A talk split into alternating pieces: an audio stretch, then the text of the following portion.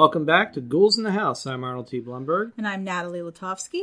and consider this a little Christmas bonus.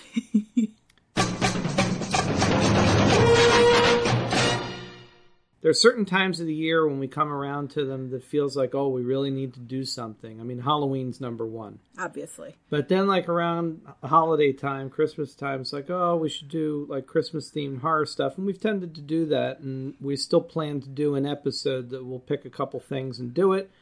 But while we were ramping up to record our previous episode, you said, why don't we do like just a little quick one about having just seen the Guardians of the Galaxy holiday special because that's science fiction. It Indeed. fits in, you know, with everything. And I thought, oh yeah.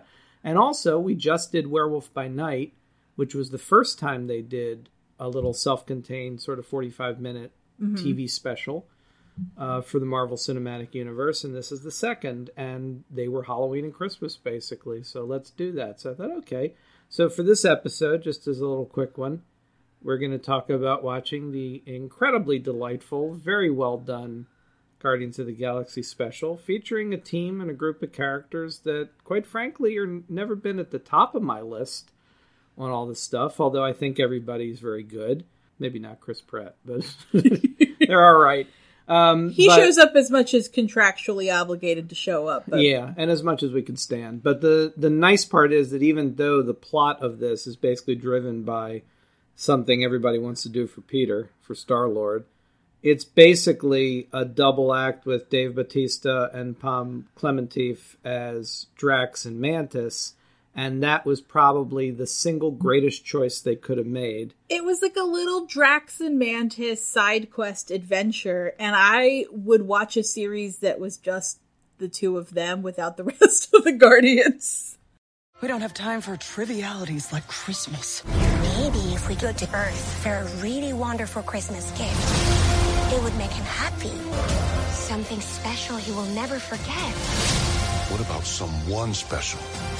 We're looking for the legendary Kevin Bacon. And yeah, the fact that it feels like the Guardian stuff is probably coming to an end with the third movie.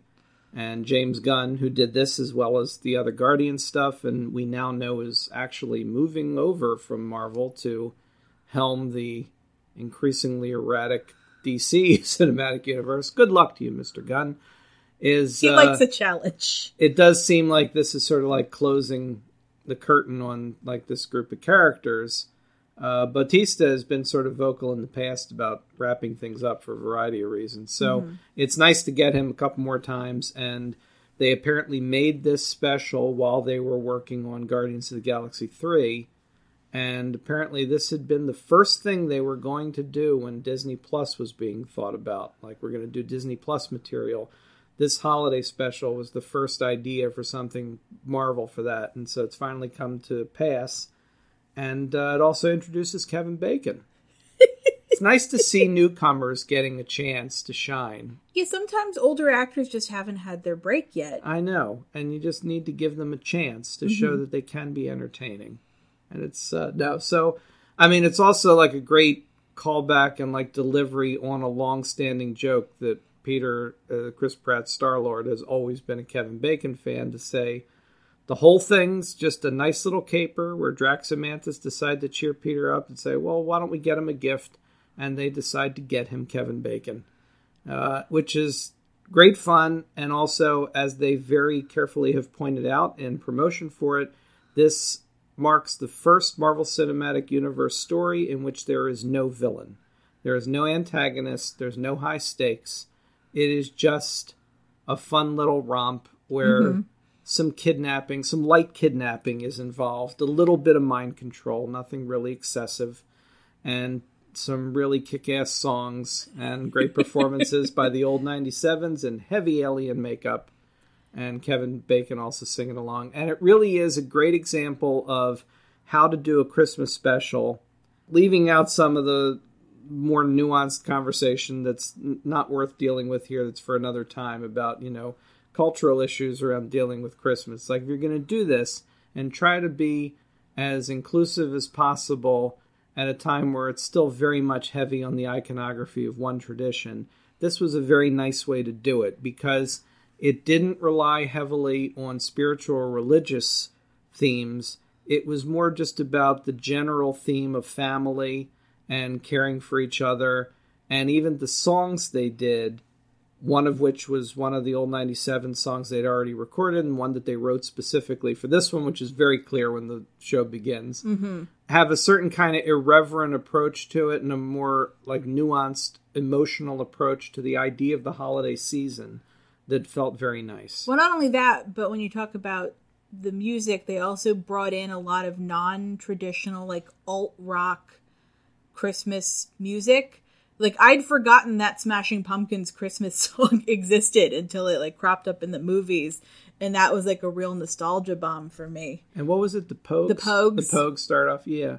Yeah, I mean, we both we've had slightly different experiences growing up with Christmas specials and holiday specials, and for you it was something where, especially because of the types of holiday specials that were coming out when you were a kid, were just so like sweet and and good and like all of the sort of puppetry and Rankin and Bass and all of that that it just I can understand how you would kind of gravitate towards it as a kid and like have a good nostalgic feeling about Christmas. And for me, I have always hated Christmas movies. If a movie is about Christmas, I don't really want anything to do with it. So it's saying a lot to say that I enjoyed this so much that the day after we watched it, my parents came over and I made them watch it too. I sat them down. I was like, and they loved it. And like they're not that steeped, but they've seen the Guardians movies, and so they they kind of have a basic understanding of the characters. But you- that's another thing. You don't really need to know You much. You just need to know that they're friends and they care about him and they want to, and they're also sort of goofy and backward, and that's it. Yeah. And so it's just like basically two children with incredible powers were given the chance to like go to Earth and like live out their fantasies.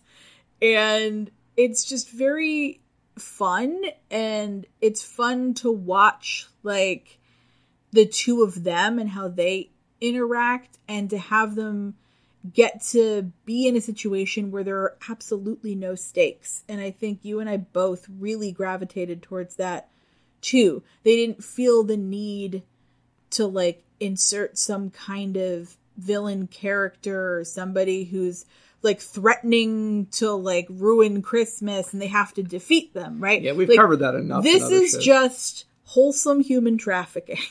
right.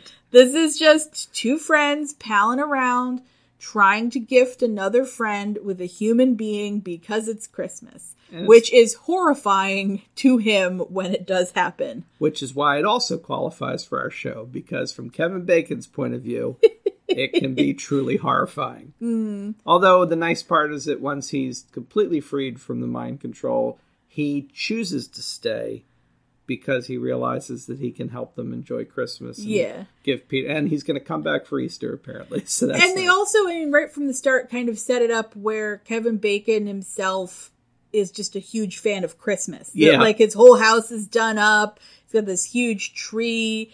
He's got he's watching like- Santa Claus. Uh, uh, Santa Claus conquers the Martians? Of the Martians, uh, It was on TV as he's settling in for like a sandwich, and not the Mystery Science Theater version. He's just watching the. Movie. No, movie. he's just Yeah. watching the movie and like enjoying it thoroughly, and it's just very, it's just very sweet. It's a very sweet movie, despite all of like the the fight scenes and screaming running down the street and the kidnapping and Yeah. all of that. But then there's also like, you know, delightful scenes of like taking photos for money outside of Grauman's theater and like hanging out at a gay bar and just being like the life of the party.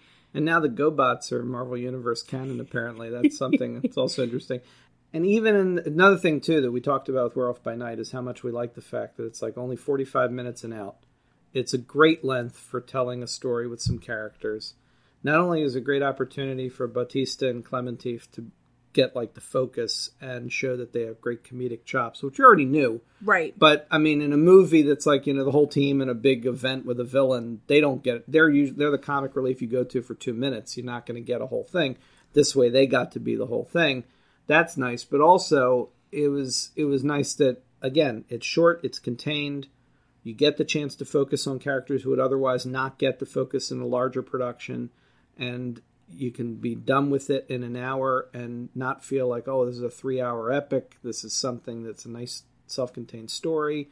But also, even in that, it was for people that are fans of the characters in the ongoing saga, some nice additional emotional stuff with the flashbacks to Yondu and Peter's youth.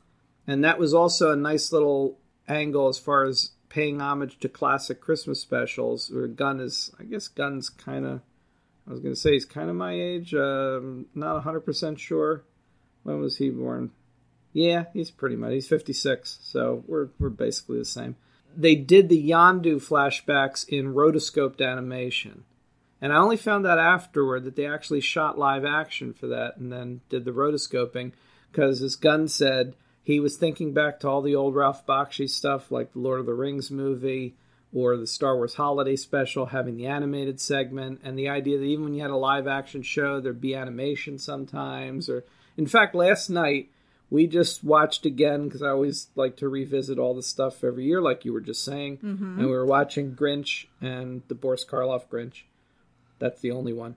And um, and uh, Santa Claus is coming to town. It was just striking me again this time. It's like Santa Claus is coming to town is one of the Rankin Bass ones using the animagic stuff with the puppets, you know, the stop motion. And yet there's the Jefferson Airplane kind of song sequence where Jessica does her song, and when like suddenly it kicks into some 2D animation and shows her as like cartoon as well.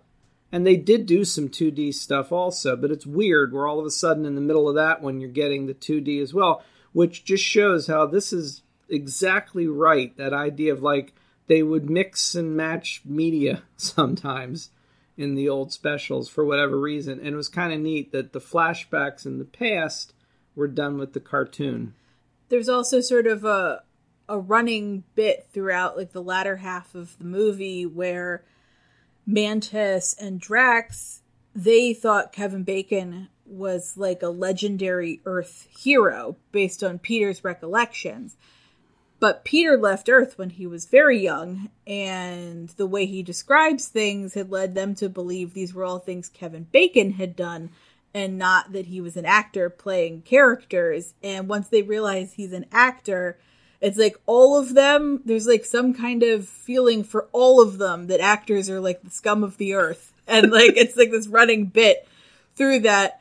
But there's even they get to the mention of Friday the Thirteenth, where she's like, "But what about the time you stalked and killed like the the villain Jason Voorhees through the woods?" And he's like, "Again, it's a part, it's playing it." But he gets to say, you know, and I didn't defeat him, but I got killed with an arrow through the neck. And then Drax being Drax is just loving that part of it, where it's like that's great, and um, it's just such a nice little touch, and coupled with the fact that we didn't do it on purpose because like we weren't thinking about it but right before we watched this holiday special like the night before Oh, yeah. we had just been flipping through streams on pluto and we ended up leaving on like the last hour of footloose Yeah. and like had that on in the background and so it was kind of funny because we un- like unintentionally like prepped ourselves for watching the holiday special by watching him save a town through dancing And I have to say, also, I had totally forgotten that that was the plot of the first Guardians of the Galaxy. I mean, that's the thing. Again, I know a lot of people went nuts for Guardians of the Galaxy at the time. They thought, like, oh, this is a watershed moment in the whole early history of the Marvel Cinematic Universe. We are really blowing out all the doors now. And it's like now we got the talking raccoon, we got the tree. It's like we go into space. And I was one of the ones, I mean, back at the time I was doing like teaching and lecturing about it too. It's like that was a great example of look how far we've come. There was that element of we need to train the audience. Like Kevin Feige's whole thing at the very beginning of the Marvel Cinematic Universe was we need to train a mainstream movie going audience so we can get them to the point where a talking raccoon will be okay. right And the idea was we need to slowly, incrementally lead them into a comic book world by saying this is going to seem normal first. And the thing is, then later they added a lot of things that clearly happened before the time of Tony Stark that were already crazy, but we didn't see that yet. right So we slowly build up to the Avengers. But by the time we got to Guardians, it was like and for me too. I mean, I was delighted because like I can't believe we've gotten to the point where like everybody in the world is excited to go see a movie in space. You know, with Rocket and Groot and all this stuff. It's like this is insane, and yet everybody's embracing it. Except that for me, I also didn't care for that as much. I think mm-hmm. for a lot of people, Guardians would easily be in like the top three or five, but I'm not a huge fan. I mean, I like it. It's fine. It's funny. It's exciting. I like the characters. I enjoyed them being part of the whole Infinity War part of it, and I, as I think it's very clear, I think Drax and Mantis particularly are fantastic and and very funny. But if I had to choose, I'm I'm never going to put on Guardians of the Galaxy. And for me, even as a kid reading the comics, there were elements of the Marvel universe that to me were always, oh, that's the boring part I don't care about much, and the cosmic stuff was always that for me. Right. Um, so I never cared as much about it. And I think this is as much as you said, like you don't care for Christmas stuff, and yet you wanted them to see it. For me, also, it's like I thought this was absolutely delightful, and it was focused on a team and characters I would never have picked as my first choice, but I thought was excellent, and and gave those two a chance to shine, and I think that's great.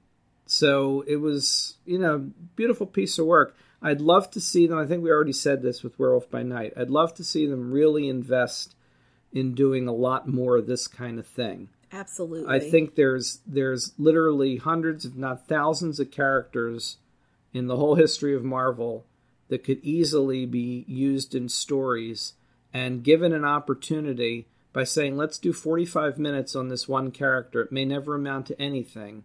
I mean, then you find out if there's a movie in it or a show in it.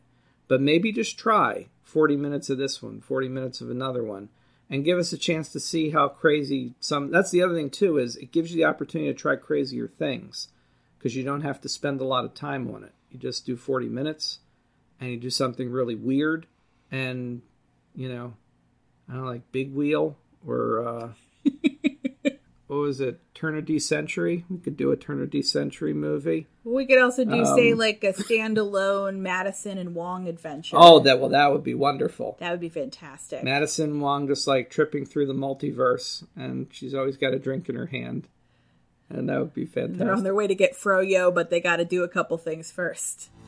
Thanks for listening to Ghouls in the House, featuring Natalie Bilatowski and Arnold T. Blumberg.